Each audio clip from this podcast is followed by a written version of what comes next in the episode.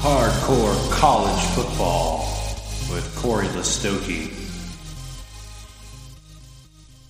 Welcome into Hardcore College Football. I am Cory, and with me today are the two fellas from Walk-On Redshirts podcast, and we are here today to bring you an exclusive uh, breakdown preview of the currently number nine Penn State Nittany Lions as they travel to take on number two Ohio State Buckeyes in Columbus. College game day is going there. The Fox Noon kickoff show is going there. It's going to be a party in Columbus, and it's going to be a whole week of jam packed breakdowns. It's going to be really fun, and uh, we're just so excited. We just want to get the podcast started on Sunday. As this week approaches, and uh, and Ohio State fans are getting excited, and Penn State fans are a little bit nervous. Uh, Jake, intern, how are you guys feeling about this game six days out? Yeah, this team has you feeling pretty confident about them. You know, there isn't too many question marks on the team. Last year, the defense was a train wreck. Um, you know, there were some question marks, you know, on the offensive line a little bit. Um, Dobbins and Weber, they couldn't figure out the right rotation there. This year just feels different. Everything feels like it's smooth sailing. They've beaten every team by at least 24 points. There really hasn't been too much uh, controversy. The biggest controversy, which I'm sure we'll get into a little bit later, was Chase Young getting suspended. And it was suspended for the two easiest games of the year, potentially. Yeah, we will definitely get into that later. And it was a nice break for Ohio State, as we will definitely talk about I've seen on Twitter, and like we just talked about, Ohio State fans seem pretty confident going to this game. Penn State fans, not so much. A lot of them are really worried about how Penn State secondary is going to go up. And also, Penn State's already lost the game. Uh, we were both, you know, if you're a Penn State fan, if you're a Ohio State fan, everyone kind of circled this game at the beginning of the year and was hoping that both teams would be unscathed uh, when this game hit. Penn State dropped the game against Minnesota. Obviously, Ohio State has steamrolled through all of their opponents. But this game has kept the intensity, has kept the excitement and the prestige. It's a big time game. Tell us how Ohio State's gotten to this point, Jake. Yeah, so far this year, Justin Fields has been a major key, obviously. So, you know, Dwayne Haskins goes in the first round last year. Tate Martell, Tathan Martell, my bad, Tathan Martell transfers to Miami and Justin Fields, you know, potentially one of the you know was the number two recruit behind Trevor Lawrence, comes in, gets immediate eligibility, uh, and the kid's been everything that all the hype that anyone could ever want. Um, you know, 41 touchdowns with rushing and throwing, 31 through the air, and only one interception, only one fumble. So in total, he's got 41 touchdowns and two turnovers. So incredibly efficient, especially when you consider he hasn't played too much in the second half this year. So he's got a lot of weapons on offense. A lot of guys that are going to play on Sundays, either next year or in coming years. And then the defense has just been nasty this year. So Ryan Day came in, pretty much got rid of everybody on the defensive staff with the exception of Larry Johnson, and overhauled the defense. And you see that last year, there's talent on this defense. There's no reason they should have been this bad last year and coaching scheme, whatever you want to call it, there's the same players, and they're the number one defense in the uh, in the league right now. I think they're number one in scoring defense right now, compared to where they were something ridiculous like in the 60s or 70s last year. Yeah, and it's kind of amazing what what they've been able to do because it's almost you know taken for granted. I mean, you can win a lot of football games uh, but as Penn State fans now know, going undefeated, not slipping up against a team, doesn't matter how great you are. It's not an easy task. I mean, everyone is out to get you. You have a big target on your back, and Ohio State has seemingly just blown out everybody. Um, not been the same for Penn State. Uh, they've struggled against some teams. They have faced a gauntlet of opponents. They've had to play at Iowa. They've had to play home against Michigan and Michigan State, and at Minnesota, and now home against a, a relatively better Indiana team. So they've had you know a fair share of good opponents, but they've definitely struggled uh, to get to the to the same point that uh, Ohio State now is at. It's going to be interesting to see if the Ohio State team is prepared to play for four quarters since they haven't really had to do so. Uh, intern, can you talk about how uh, this Ohio State team might have to react if they have to play for a whole entire game? Yeah, I mean, I definitely think that they are built for it. I think they're the quality on the team is good enough. Um, I mean, they, they haven't really had any adversity aside from trailing uh, five to nothing against Miami of Ohio for. You would have thought the world was coming to an game. end when we were down five nothing to Miami, Ohio. By the base, the Twitter or the Twitter fan base was saying, you would have thought the world was ending. Yeah, but really the uh, the key for Penn State is if they can come out early and hit Ohio State in the mouth.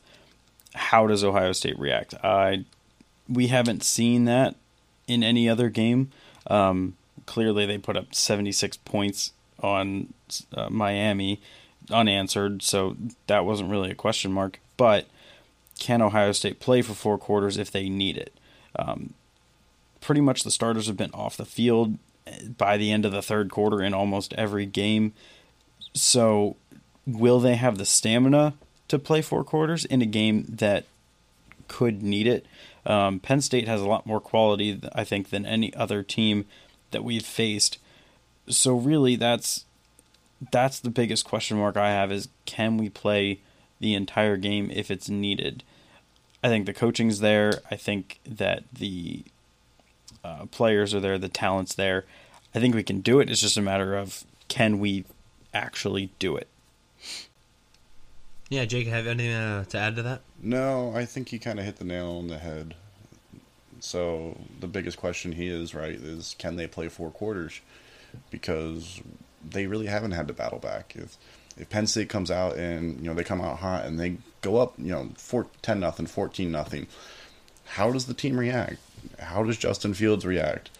You know, are they able to go out and you know, put a drive together, get some points? Uh, let's say Justin Fields throws an interception in the first quarter. How is he going to react to that? So we haven't seen them battle adversity in the middle of a game yet. So if Penn State can manage that, we'll see how that reacts. We just don't know the answer to it. And the Vegas, uh, Vegas doesn't believe it. They're going to have to battle that adversity. Currently, 18 point favorites. Um, we'll see if that holds up. Obviously, some people are saying this could be a blowout. Um, a lot more people think 18 is a little bit too high, but regardless, uh, it doesn't matter if it's this year or the last couple years. Penn State and Ohio State have played a lot closer games as of late. We probably will see a close game, at least for most of this game on uh, on Saturday. Do you see uh, the Penn State Ohio State games now that we've had multiple close games? In the last couple years. Do you see this Penn State Ohio State rivalry developing more? Obviously, it's probably never going to get to the same point of Penn or Ohio State Michigan. Um, but in the last couple years, the Penn State Ohio State game has meant a lot more, at least to the Big Ten and the Big Ten East race. Uh, if this keeps up, do you see this maybe uh, getting on the same level as Michigan, or at least you know competing with it? Jake? So I, it will never get to the Michigan game. Like it will, it'll never be that level because the tradition, the history. You know, they've played over a hundred times. The the ten year war between Woody and Bo. You know, just the absolute history of this game. It'll never match up. The importance, though, that's a different story. Because over the last 15 or so years, for, well, really since 2006, this has been not as competitive because Michigan has been down. Ohio State's won 14 of 15, and just everybody knows it. You know, we have a there's a Twitter account that counts how many days since Michigan last won, uh, and if we win this year, it will cross 3,000 days since Michigan last beat Ohio State. So we'll probably throw a little party on the 3,000th day, but it, it the just shows how important it is to Ohio State to continue to beat Michigan, but that doesn't mean that the Penn State game is not important. The last four or five years, it's been an incredibly competitive game. Penn State has become, you know, a top 10, top 15 team continuously. And playing in State College at the Whiteout is an incredibly tough environment. So every year it is a game where you when you look at the schedule, you see where it is and go, wow, okay, that's going to be a tough game. The schedule makers did Ohio State no favors this year and lined Ohio State or lined Penn State and Michigan in back to back weeks because we all much would have rather had that sometime in October rather than the week before Michigan. right, I bet you would have. Right. Do um, there's one thing that we need to talk about before we really kind of grind into the the game that takes place on Saturday, and that's Ryan Day and James Franklin. Before we kind of compare those two and and maybe the expectations we have for both of them, can we talk about the Ryan Day transition from Urban Meyer and how graceful it's at least seen from the outside? And if you guys have the same opinion on the inside, intern, you want to take that one? Sure. Yeah, I would definitely agree. It was it has been really nice and seamless between uh, Urban Meyer to Ryan Day. Um, I think a lot of what helped that was that Ryan Day had those three games under his belt to start last year. Yeah, it was amongst a quote unquote scandal from Urban Meyer, but he still won all three of those games. Um, they weren't the toughest games. I mean, probably the hardest one in there was the TCU game uh, down in Dallas that they were able Neutral to win. Neutral site game in Dallas. Um, yeah, neutral site. Still a tough game to go and win, but that definitely has helped him in this process. Um, he was able to really understand the offense. And I think the other thing is he didn't have to make changes. It wasn't like he was coming in completely fresh into the system. He knew the system of Ohio State. He knew the recruits. He also didn't lose too many. I think the only recruits that we really lost were on the defensive side of the ball uh, because everybody knew what Ryan Day brought on the offensive side, and he doesn't really have his his hand in the defense quite as much. But what I think has made this transition so easy is that he was there, he was well established, he had those games under his belt, and he wasn't really he wasn't an outside hire. I think that helped it a lot too, was that he was already there, not just a fresh new face. Jake, you have anything you want to like to add to that, or uh, did intern cover yeah, pretty the well main for you? thing with Ryan Day is he kept the entire offensive staff together. The only offensive assistant that was added was Mike Yurcich, and he replaced Ryan Day as the quarterback coach. Other than that, the entire offensive staff stayed together. So the cohesiveness there, there was not much of a change on offense. You know, same running, same scheme, very little things I would say. It, it looks like an Urban Meyer offense still, with Ryan Day's touches on it. You know, he's got his fingerprints all over it. The defense was a drastic change, but I think the defense knew they needed to change because they weren't very good last year. So seeing some of the coaches depart made sense, with the exception of Larry Johnson, because Larry Johnson might be one of the greatest assistant coaches, at least one of the greatest defensive line assistant coaches in the last 30, 40, 50 years. But the linebackers, the, the defensive backs, they all needed overhauled because they couldn't stop anybody last year through the air. Yeah, I mean, Penn State fans can agree with you that Larry Johnson Sr. is uh, one of the best defensive line coaches that, to ever do it. There's no question about that. The expectations for Ryan Day in his first year were were, were they championship or at least Big Ten championship or bust, or were you guys willing to have a little bit of leniency in his first year, or was it hey we have all the talent in the world, we expect to be at least Big Ten champions, and now that you're at this point in the season is it like, hey, we are, th- you know, this is time to grind? Like, if you would have faltered earlier in the year, maybe in the first couple of games when he was still kind of getting, you know, his feet, you know, behind, you know, above him, or is it now like, hey, we're at this point of the season, he's he's got control, we expect to be great. Jake, where are you guys at in the expectations for Ryan Day in his first so I year? think before the season, the biggest question mark was Justin Fields. I think everybody knew Ryan Day was going to be a good coach. I think we all knew we were going to win at least 10 games. The schedule lined up pretty favorably for us. When you looked at the schedule at the beginning of the year, before the year, Nebraska was a big game, Michigan State was a big game, Wisconsin, Northwestern, everybody thought because we played them in the Big Ten championship game last year, and then the Penn State Michigan game. Now it turns out most of those teams actually end up not being very good. Northwestern sucks. Nebraska might not, or not make a bowl game. Michigan State might not make a bowl game. Wisconsin really good early, faltered against Illinois. Ohio State ran them out the building. So it really comes down to the final two games. So the question before the season was can Justin Fields come in and play, you know, as good as a Dwayne Haskins or JT Barrett? Because if he wasn't as good as that, people were going to understand that, hey, maybe he just needs a year to be the starter. His junior year, he comes in, you know, he makes that push for, you know, a national title, Big Ten championship. I thought that 10 and 2 was the floor this year. I didn't think they would win less than 10 games. because of how the schedule lined up. But at this point in the season, I think everybody's expecting 13 and 0 and going into the playoff.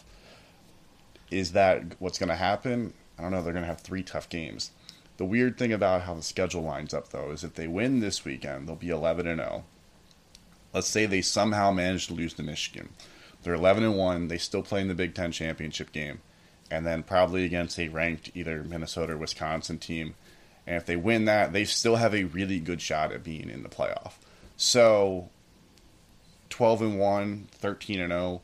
I think it puts them in the playoff. And then when you get to the playoff, all bets are off. I don't think there's the expectation of if you go to the playoff, you have to win it because you're playing you know, four of the best teams in the country there.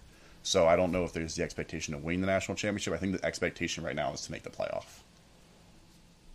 Yeah, it's definitely a crapshoot when you just want to make the playoff and then, you know, find a way to win, you know, the first playoff game and then just find a way to win the championship after that.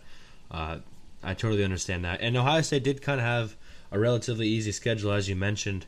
Uh, the two crossover games against Nebraska and Northwestern, like you said at the beginning of the year, we thought they'd be a lot better. Nebraska's been an absolute dumpster fire, and Northwestern uh, can't can't score against really anybody except for UMass apparently. Uh, so Ohio State did luck out in the cross uh, divisional games. Penn State had, like I said, a little bit more of a gauntlet at the beginning or the middle of the year. But again, fairly easy to start off with. They just like Ohio State had a new quarterback in Sean Clifford. They had to bring in, and they had four or five games to do that. Which, and Ohio State fans can test the same thing. Having those games at the in the air, letting your quarterback get momentum, pays dividends at this point in the season. It's nice to have those when you had those, and it's like we have two. The expectation, at least, was we are gonna have two oiled machines when we got to this football game. Now, the Penn State offense has had some problems along the way, at least with consistency. And then the last two weeks, at least against Minnesota, they started turning the football over, which is something they haven't done. As you mentioned earlier, Justin Fields has been exceptional with uh, with being uh, protective of the football. And as we begin to focus in on the Ohio State offense against this Penn State defense, where does Ohio State's offense uh, bread their butter in turn? I think it's a lot in the run game. Honestly, I think the the run game is kind of the basis for our team, and then by having a good run game every every week, that really opens up the passing game, takes the pressure off of Justin Fields, who is our first year quarterback. Um, I think that has been kind of huge in his development. Just having J.K. Dobbins as a constant in this offense, then having Master Teague to back him up, has allowed Justin Fields to kind of work his way into the offense a little bit more. Um, he does have a great arm too. He's got a great crop of receivers to throw to. Chris Olave has kind of been a breakout receiver for us this year, uh, as well as Ben Victor playing very well, and KJ Hill, who's just always a constant in this offense. Um, but I think the biggest key for Penn State is really if you can slow down that run game, how is Justin Fields going to react? Because he hasn't had to make throws. He's been doing a good job making the throws, but if they get behind, is he going to be able to just throw the ball? So that run game has really been kind of the key for us the whole season. Yeah, and the Penn State number one rushing defense, uh, when you compare average yards per attempt in the conference, and Ohio State coming with the number one rush offense. So it's going to be who, uh, where you going to, uh, where are you going to give ground, and if you can't run the football, Jake, how does Justin Fields take over a game uh, with his arm? I think he's, you know, one of the questions last year with Georgia is they said he couldn't read a defense or he couldn't, you know, find his you know correct reads, and he's done really well at that this year because he realizes when to throw to somebody. He's still learning when he needs to either just tuck in and run it or when he needs to throw it away. I think one of his flaws is he continues to look downfield too long and he's gotten sacked actually a fair amount. I think that's an area where there is potentially concern because, as we talked about, the opponents haven't been great, and I believe last I saw they were like 70th in sacks allowed, which isn't great. Yeah, about two and a half. Yeah, so game. they allow about two and a half per game, but Justin Fields is completing almost 70% of his passes. He's averaging 9.4 yards per attempt. You know, 31 touchdowns. Uh, he has been very efficient with the ball.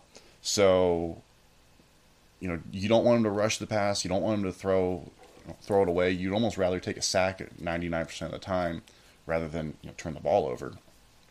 So, I think his weapons, they do a really good job of getting open. The wide receiver coach, Brian Hartline, does a really good job with the receivers. They have about five guys that consistently rotate in and out. Um, they have five receivers that have 15 or more catches this year. So you'll see a good rotation of receivers, and they all have different skill sets. So that's where Justin Fields, you know, can make his money. He's got a really good arm; he can throw it downfield. So don't be surprised if they take a couple shots and some go fly or some fly routes.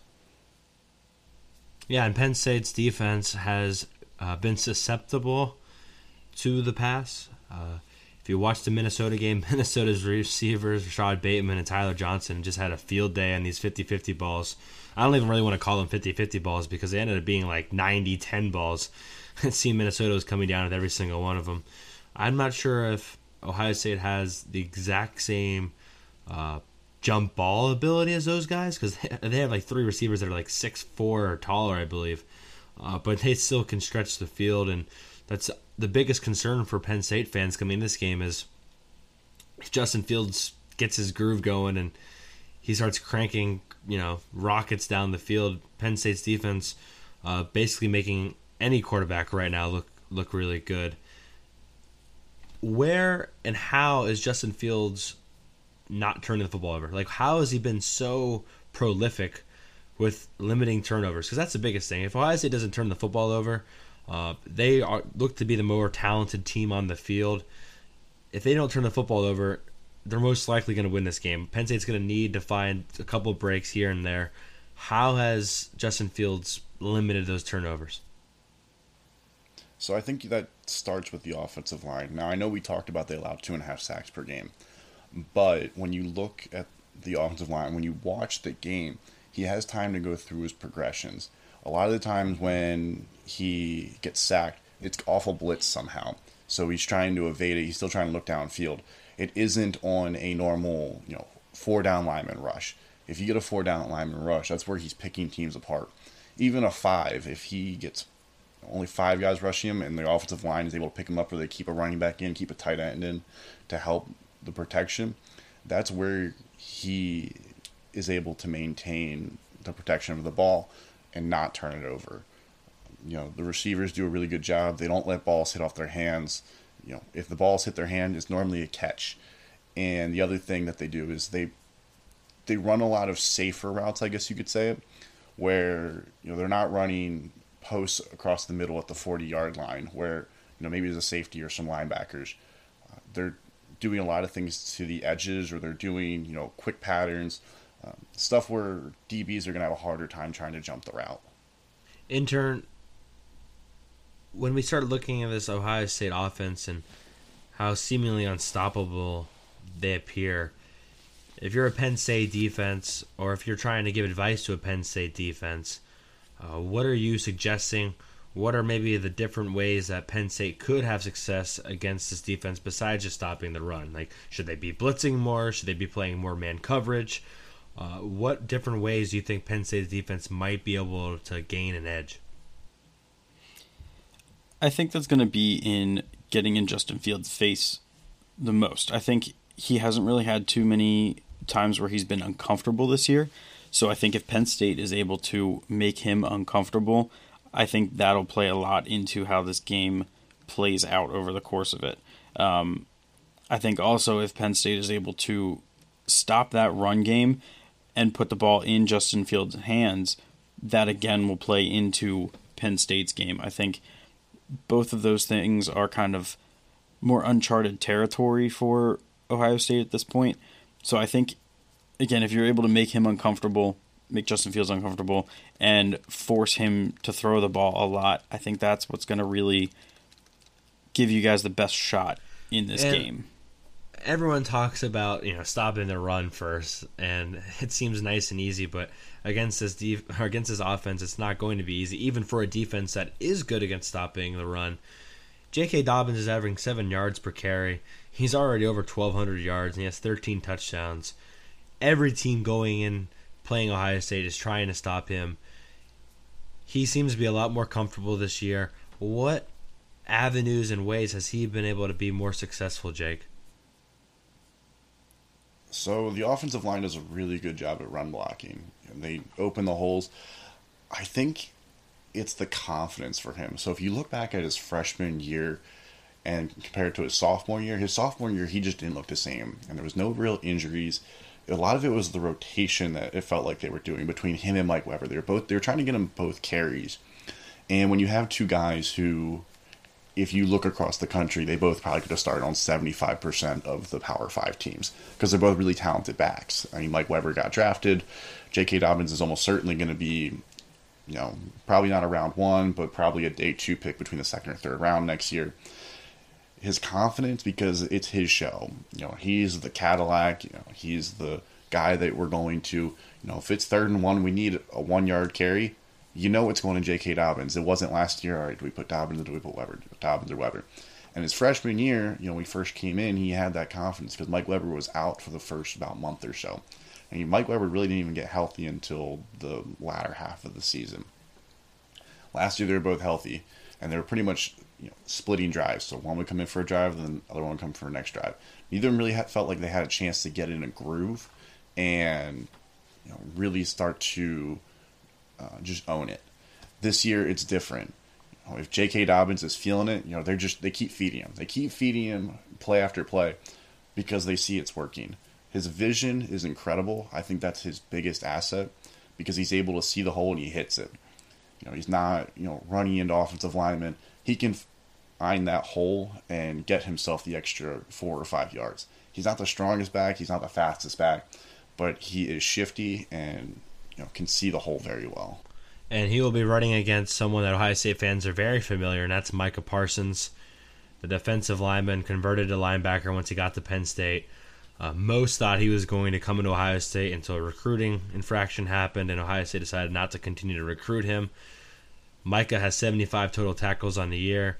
He led the team in tackles for Penn State as a freshman last year and wasn't even technically a starter. You think if Penn State has a chance defensively, it starts with Micah Parsons and stopping guys like J.K. Dobbins and also Justin Fields, who he's uh you know quite friendly with. What do you like about Micah Parsons, and I guess what are you scared of about Micah Parsons' ability? He's really talented. I mean, like you said, he's a converted defensive end into linebacker. He's freaky athletic. Um, you know, it seems like he can read the offense very well. So if you're leading the team in tackles, and, you know, he's almost he'll be on pace. He'll probably get above 100 tackles this year. He's going to be a big factor because there's a good chance that he could potentially be, you know, the spy. He could be the crashing linebacker uh, on the read, where he's going to have a major factor, even if he's not the one directly involved on the play. If you understand what I'm saying, he might not be the one. He's not. It might not be the one that makes a tackle, but he's going to be the one that is going to cause Justin Reed, Justin Fields to make the read. You know, he's going to see Micah Parsons coming downhill. Is he going to hand it off to Dobbins? Is he going to hold it? Is he going to pass it? that he might not register a stat there, but he's going to be a factor there. So he's crazy fast. So he's athletic. He's incredibly strong. That he's going to be a major factor. If Penn State's going to be able to stop Ohio State, it's going to start and end with him. Yeah, I think most people would, would agree to that, and it won't be an easy task for the Penn State defense. Uh, statistically, they look like they can, you know, stand up to Ohio State's offense. Uh, but after the last two weeks, Penn State fans are definitely a little bit more skeptical. Obviously, the most talent overall they're going to face uh, when they go against the Buckeyes on Saturday. It should be. A, I mean, this is what everyone wants to talk about: is Ohio State's offense versus Penn State's defense, because of what Penn State's defense hasn't been as of late, and what Ohio State's offense has looked like throughout the entire season. But let's flip the script now and talk about Penn State's offense versus Ohio State's defense. Uh, Sean Clifford ha- hasn't put up Justin Fields' numbers. Uh, he has 59% completion on the year, 22 passing touchdowns uh, with six interceptions. He's also added five rushing touchdowns. And isn't Justin Fields fast or isn't as, as big of a runner as uh, Justin Fields. But he has a little bit of quickness to him. Uh, technically, they say his 40 time is faster than Trace McSorley's. Uh, he, at least in the last couple weeks, has made more plays with his legs. By running backs, Noah Cain didn't play the last two weeks. Franklin says that he was 90% for the Minnesota game, but didn't play him, and then he didn't play him last week. So I don't know what Coach Franklin thinks 90% is. Uh, but hopefully, Penn State has Noah Cain back, who's more of their bruising running back. KJ Hamler also left the game in the Indiana game, uh, which looked like to be a concussion. They took his helmet away. Franklin has also said that Hamler's supposed to be back, and KJ Hamler seems to be the one guy that maybe could stretch Ohio State's defense and maybe be a uh, sort of leveler of playing field, as as some would say, because of his speed and his ability. When you look at this Penn State offense, intern, what are you most concerned about for the uh, Ohio State defense? I mean, it's definitely got to be KJ Hamler again. Um, last year, he torched us on that 92 yard crossing route uh, that he ran from Trace McSorley, but he's he's definitely the biggest factor. There's also Pat Freiermuth, who's just a tall tree like tight end who can catch everything. Um, those two are kind of the, the biggest threats that I've seen. Um, not to mention, I think Sean Clifford has a lot better arm than Trace McSorley did. Um, last year in the game at Penn State, McSorley was torching us on the ground, and then for some reason the play calling kind of stopped going his way, and they were trying to run the ball. Um, I think Penn State just needs to go with their playmakers. They need to get the ball into Hamler's hands. They need to get it into Pat Freiermuth's hands. And Jahan Dotson isn't too bad either. Um, any of those guys that are getting the ball, I think that's going to be kind of where Penn State can really take this game from Ohio State um, and just really staying away from Chase Young in general. Jake, do you want to add anything to that? What What do you see as the biggest threat to the Ohio State defense? Pat Freiermuth is a matchup nightmare, so I think he is going to be a big factor because he's a big body tight end. He's pretty athletic. There's not really an ideal matchup on this defense that we have. There's a couple linebackers that are pretty athletic. You know, the corners aren't nearly as big. We really only play one safety. We play a three cornerback, one safety you know, secondary. So it's just a matchup nightmare. And then KJ Hamler, should he play? You know, should he play? He also is a matchup nightmare because he's just so fast. You know, I think it was last year they hit him on you know a six yard slant and he took it. So you know, being able to have a guy as fast as him, um, you know, somebody where they can get him down um, should he catch the ball. So I think those two guys, they're going to look to try to find favorable matchups on all day and if they see one, look for them to try to exploit. Yeah, and, and you hit it right on the head because if you try to look at this Ohio defense, defense as a whole and just look at their overall talent compared to Penn State's overall talent, obviously it looks like Ohio State's defense has the edge. But it looks like it's going to be the individual matchups that Penn State's going to try to win to give themselves an edge, whether that's someone guarding KJ Hamler or whether that's someone guarding Freiermuth, as you mentioned. It's going to be interesting to see how they go about that throughout the game, uh, because that that might be the only way Penn State can move the ball consistently. You mentioned that Chase Young is back for this game. I mean, we saw the kind of game he had against Wisconsin. Uh, for the first time in a long time, Penn State's actually bringing a competitive offensive line uh, to the table, which is something they haven't been able to do for four or five years now but Chase Young is still going to be Chase Young. How does he impact games, and how is he so indescribable uh, for some people to talk about? I mean, he's really just so quick getting off the line. Um, I think that's what kind of makes him such a threat. He's quick. He's got great hands.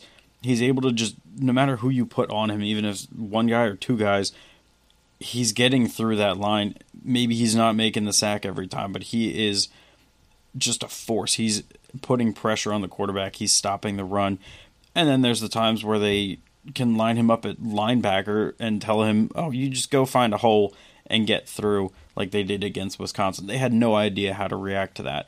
If they do that against Penn State, nobody knows how to block that. So it's just his his shiftiness, his quickness, and I mean he's the predator. So there's really not much you can do to stop him. It's a scary it's a scary thought because honestly, the only thing I can really think of is running the ball away from him. Uh, moving the pocket away from him, literally just keeping him away from the ball, um, as far away from the ball as possible.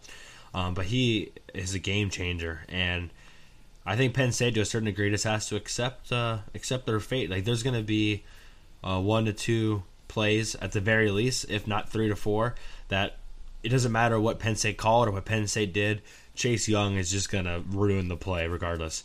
Hopefully, those plays happen in not crucial situations and not cr- crucial downs, but most likely they are, and that's going to be the uh, that's going to be the the, the uh, adversity that Penn State's offense is going to have to overcome because it's probably going to put them in some really poor situations.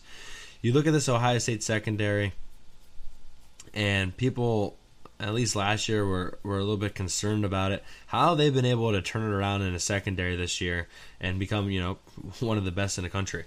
Yeah, so I think the coaching was there. Well, the coaching wasn't there last year. The talent is there because Jeffrey Okudah was a top 10 player coming out of high school. Shaun Wade was also a five star coming out of high school. Damon Arnette is now in his third year starting. Jordan Fuller also in his third year starting. So they have experience, they have talent that there was no question about. You know, scheme and coaching were huge. And one thing that fired up Ohio State fans for the last couple years, we thought Greg Schiano the first couple years was a good defensive coordinator, but they didn't want the corners to turn their head and look for the ball. They wanted them to essentially continue to run forward with their hands up and watch the wide receiver's eyes. And that would fire us up no end because a lot of times if they turned their head around, they were going to get an interception and t- they would get a pass interference call. So they don't have the interception numbers this year, but I think that they're playing more in between that. Chris Ash, who obviously got fired, uh, was all about getting turnovers. He would be willing to give a big play, but he understood that they were going to get turnovers. Greg Schiano understood that we weren't going to turn the ball over a lot, but they also weren't going to move the ball very well. And the first couple years, you noticed that when they had Marshon Lattimore and Gareon Conley and Malik Hooker there, Malik Hooker was just a center fielder, one of the best safeties that ever played Ohio State. But Lattimore and Conley didn't have a ton of interceptions that year because they followed what Greg Schiano was saying, and they had three of them go in the first round. This year, they're kind of in between that, and again, they might have three defensive backs go in the first round this year, depending on the projection who you look at. Jeffrey Okudah is a consensus top 10 pick. Shaun Wade is working his way back into the first round. You know, he's only a redshirt sophomore, but he had a nasty pick on Saturday where he tipped it to himself. And Damon Arnette, like I said, third year starter, uh, he's definitely come around this year. So when we talked about the matchups, there's three really good corners, but they all have different skill sets that make them great.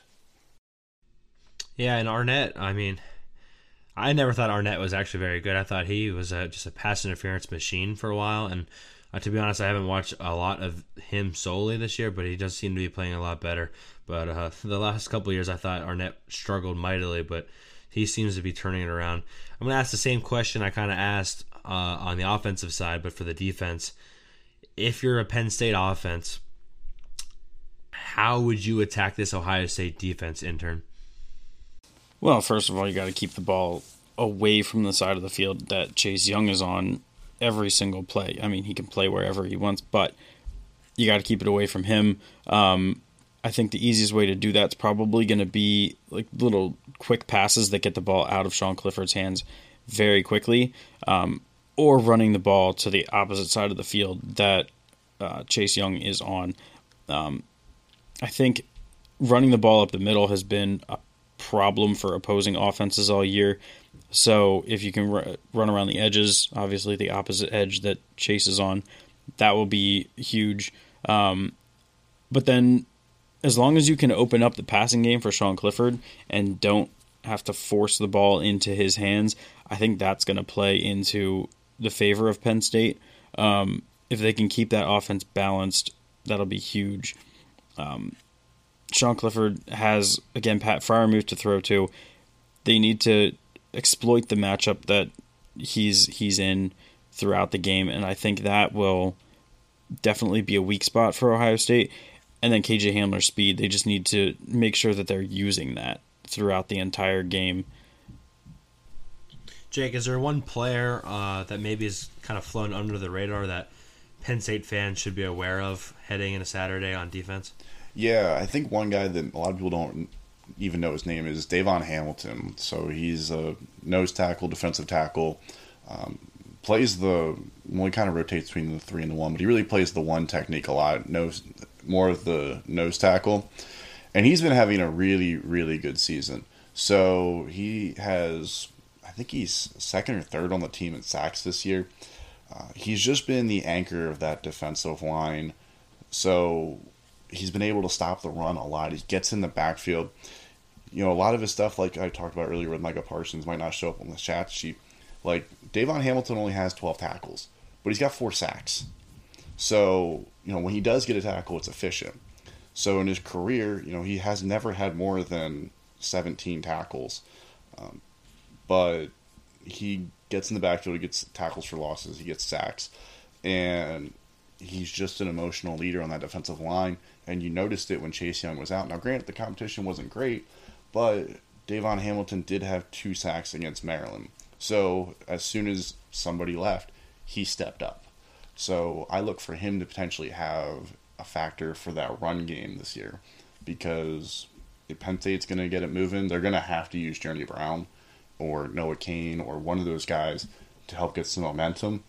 And you know, you can run away from Chase Young, you can run to the opposite side, but it's really hard if you're going to run up the middle and the nose tackle is breaking through the line. It's going to be a really interesting matchup to see Penn State's offensive line versus Ohio State's defensive line, and eh, they, you know, if I if I'm the Penn State offense, I'm trying to keep the ball on the ground, like both of you mentioned, just just because I don't want Justin Fields in the offense to have the ball a lot too. Uh, one of the biggest issues we've seen with the Penn State defense is being on the field a lot. It happened a lot last year, and it's starting to happen these last two weeks. I think last week against Indiana, Penn State only ran nine plays in the third quarter uh, up to a certain point. Uh, things like that won't work against Ohio State. Uh, Penn State's offense has also been fairly inconsistent throughout games. Sometimes they'll put up 21 points in one quarter, and sometimes they'll put up none. Uh, those kind of lapses aren't going to work against an Ohio State uh, defense, and they're especially not going to help out Penn State's defense against Ohio State's offense. That's kind of the breakdown of the offense and defense. Um, but as Ohio State fans know, there is a third phase of the game, and sometimes that phase can cost you the game, especially in 2016 with the blocked punt and obviously the blocked field goal taken back for a touchdown. What's Ohio State's special teams looking like, Jake? So we haven't really had to use our special teams a ton. We did muff a punt against Rutgers, and it was the true freshman Garrett Wilson. They've been working on a punt returner. They haven't really fully decided on one, and it's not really good when you're entering game 11 of the season. So the kicking game has been fine. Uh, they did have a kick blocked. I believe it was against Cincinnati, but since then they really haven't had too many issues. I would say it's just very mediocre. So there's a chance to potentially exploit Blake Haubeil, the kicker, hit a 55 yarder against Northwestern down the half. You could tell that they really just wanted to go out there and see how far he could kick it before the half ended. Other than that, Cam John or not Cam Johnson, he's the old one. Uh, who's our kicker intern? I keep I keep forgetting our punter's name. Um, I'm not sure. I I blank. I'm blanking on this right now. Drew Chrisman. Yep. Drew Chrisman he did not very play very well on Saturday, but he usually is really good. Last year, he essentially won us the game against Michigan State because he dropped four kicks inside the five yard line after he shanked one into the stands. So I would say they're inconsistent. When they're on, they're really good. When they're off, it's ugly. But we really haven't allowed any, haven't really allowed any returns other than the one kick. There hasn't been too much variation. And Penn State special teams um, I'd say is definitely above average, uh, but again hasn't done anything special. They've had KJ Hamler has returned Uh, one kick return and one punt return. Both were called back uh, for penalties, which seems that's been an issue for the return game has been penalties and, and bringing back really good returns by KJ Hamler. Uh, Penn State's kicking game is strong, but nothing to really get crazy about. And Blake Gillikin, the, the fourth year punter, has done an extremely well job this year. He's really recovered from a down year his junior year, and he should play really well. And Penn State seems to do better when they control field position. Uh, field position and turnovers has been crucial for Penn State's success. They they dominated it in their wins, and when they didn't dominate it, they lost to Minnesota, uh, and which which really could have been a worse score than it really was. We've kind of broken down the game on both facets and on the special teams. We talked about Ryan Day. We've talked about you know what this game means.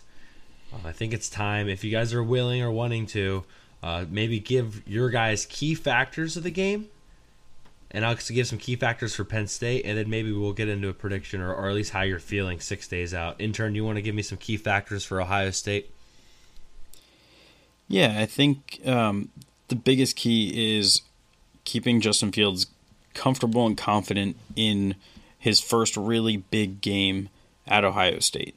Um, he's had a lot of cupcakes to play so far this year. He hasn't even had to play a full game. This is probably going to be the first time he's going to play a full four quarters of football at Ohio State. So I think the key is just keeping him comfortable, opening up that passing game by establishing a really good run that we've had all year. Um, if we can do that, then I think this game can get blown wide open in Ohio State's favor. But it, it's all going to come down to Justin Fields and that offense. Jake, what about you? Big factors for Ohio State to win this game. Chase Young, the defensive line, how many sacks or how many tackles for losses do they get? You know, if you start seeing the tackle for loss number start creeping up to double digits, you know, eight, nine, you know that Penn State's struggling to move the ball because there's a very slim chance that they're only taking tackles for losses and 10 yard gains. So if you start seeing that number creep up to double digits, if you start seeing the sacks start to creep around four or five, that's going to be tough because that's going to put Penn State in second long, third and long, and that's where you get to the position where you see Chase Young stand up as a line, middle linebacker. Because if it's third and eleven, we know that you're not going to run the ball. Chase Young's going to stand up and they're going to tell him, pick your gap, go find and try to get through, and they're going to send five guys. So if they can do that, that means they're probably also preventing Penn State from scoring too many points. So I think the number of tackles for losses and sacks is going to be huge for Ohio State because I do think Penn State's going to get stops. Ohio State, I'm not positive is going to go out there. I'm not sure if they're going to score 50 points in this game.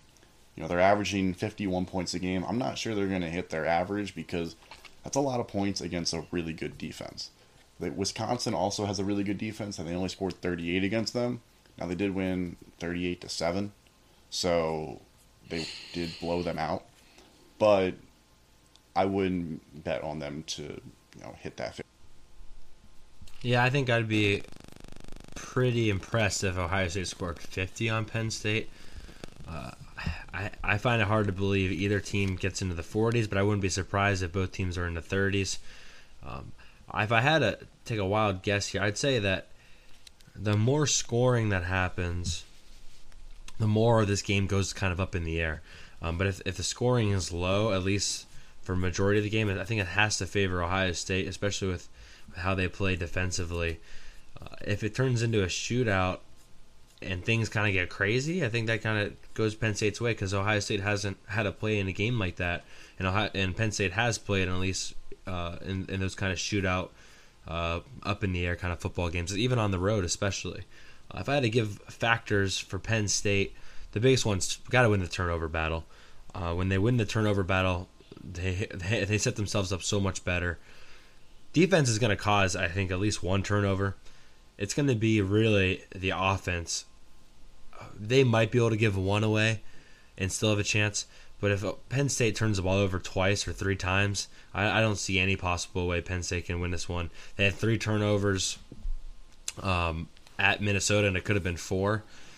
If Penn State wants to win this one, they have to keep the turnover margin in their favor, plus one at the very least. But honestly, I think it's going to take at least plus two. Uh, if not plus two, then at least a special teams play.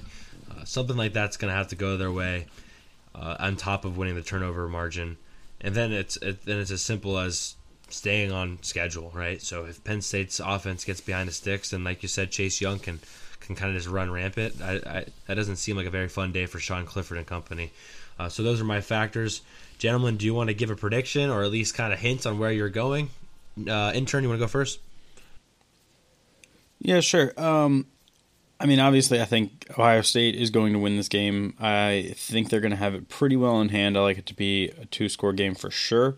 Um, I think because this is the toughest team that Ohio State has faced all year, I kind of like it to be closer to like a 10 point game um, rather than the 18 that the spread's at. I think that it, it might be around like a maybe a 30 to 20 ish kind of game. Um, if I had to say like an exact score, probably closer to like 32 to 10, uh, 20 maybe. Um, but I think it's going to be a little bit closer than the experts would say. Hold up. Hold up. So, if you're going to say 10 points, you're not allowed to pick Ohio State to cover when we do our point spreads. No, I can, I can still pick them. I was just trying to be a little bit more realistic right now. Okay, because of that, each week we pick 10 games and we pick the spreads. And I got burned the first couple times because I picked Ohio State not to cover. Ohio State is 8 and 2 against the spreads this year. The only two games they didn't cover are Florida Atlantic and Rutgers. So, numbers are telling me to go with Ohio State to cover the spread. Am I positive on this? No, I am not using anything other than the fact that they're 8 and 2 against the spread. So, I'm going to say that they're going to cover the spread. Uh, because the only two they didn't are their essentially potentially two of their three, two of the three worst opponents they played without Northwestern in there. So I'm gonna go 38-17 because that gets the cover, and I think Penn State is gonna score some points. I wouldn't be surprised if this game is you know 24-17 mid third quarter, and Ohio State scores two touchdowns to put it away. Yeah, that seems like a pretty realistic, uh, realistic thing that could easily happen, especially off of a turnover and then just another touchdown to put it away. That that seems really realistic. Um, the, the spread's at 18 right now. I I don't see Penn State losing uh, by more than 18. I mean, obviously I can see a way that happens, uh, but the last two years it's been really close. Uh, this will be the besides maybe Michigan. This is the most talent Ohio State's going to probably face unless they get to the playoff. And they haven't really faced anywhere near as much talent so far. I think that equates for at least a touchdown. Uh, usually, typically, Penn State's been pretty good in turnover margin. Uh, they'll have to be in order to have a chance, as I just mentioned. Right now, I'm aiming for the game to approximately be a 14 uh, 10 point win for Ohio State. Uh, and, and I'm I like I don't know what it is, but I like kind of a high scoring game. Uh, and I'm gonna go with uh, with a 38-28 win for Ohio State right now, as we are sitting here on November 17th. It could go anyway. Uh, I, I don't see Penn State obviously blowing out Ohio State, uh, but I do see a, the possibility for Ohio State to, to blow out Penn State. It's really going to depend on KJ Hamler's health and the turnover margin. Uh, but but I understand your guys uh, your predictions well. I understand how Penn State could uh, could lose 38-17 with a late touchdown by the Buckeyes, and I can see how they keep it around 18 or even around 14.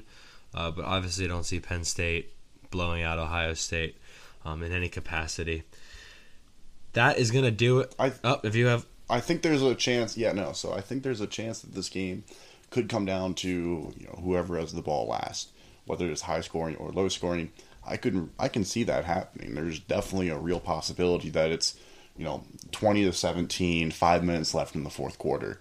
So my prediction is mainly off of the fact that I'm going to pick Ohio State to cover when we do our episode this week, but it wouldn't shock me in any fashion if it's low scoring. You know, winner only has 24, 27 points. That the defenses really show up. Both the teams have really good defenses, and while Ohio State, you know, has been dominant, this could essentially be the best offense and defense that they face all year long.